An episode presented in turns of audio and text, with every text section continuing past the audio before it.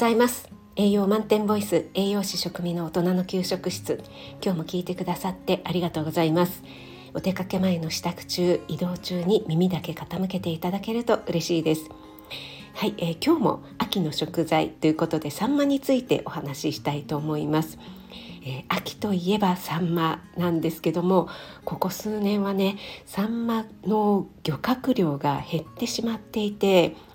今年のニュースだとピークだった2008年と比べて去年はですね10分の1以上に減ってしまったということなんですね。そして価格もここ3年で本当に高騰が続いていて2008年の約7倍になっているということなんですね。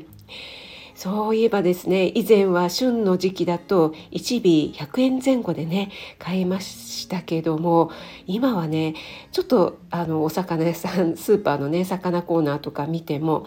3400円ぐらいしますかね。高いですよねもう庶民の魚ではなくなってしまったとかってねニュースでも言われてますけどもはい、いつもはねこの稲刈りのシーズンにサンマを焼いて大根おろしとすだちを絞って食べるっていうのがね恒例だったんですけども、えー、ちょっとね食べられてないですね。はい、サンマはですねとても栄養価が高くて DHA、EPA なんかがね豊富ですね。青魚。ですのでね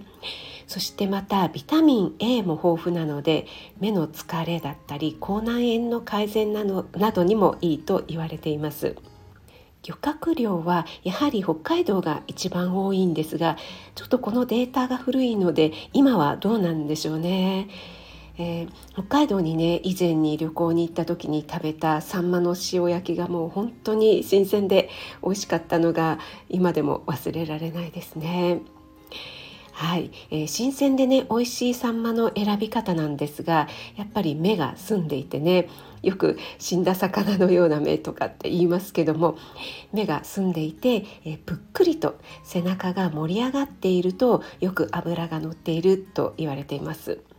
また口の先がですねちょっとこう受け口みたいになってるんですけども先っぽの方がですね黄色くなっているのを選ぶといいと言われています。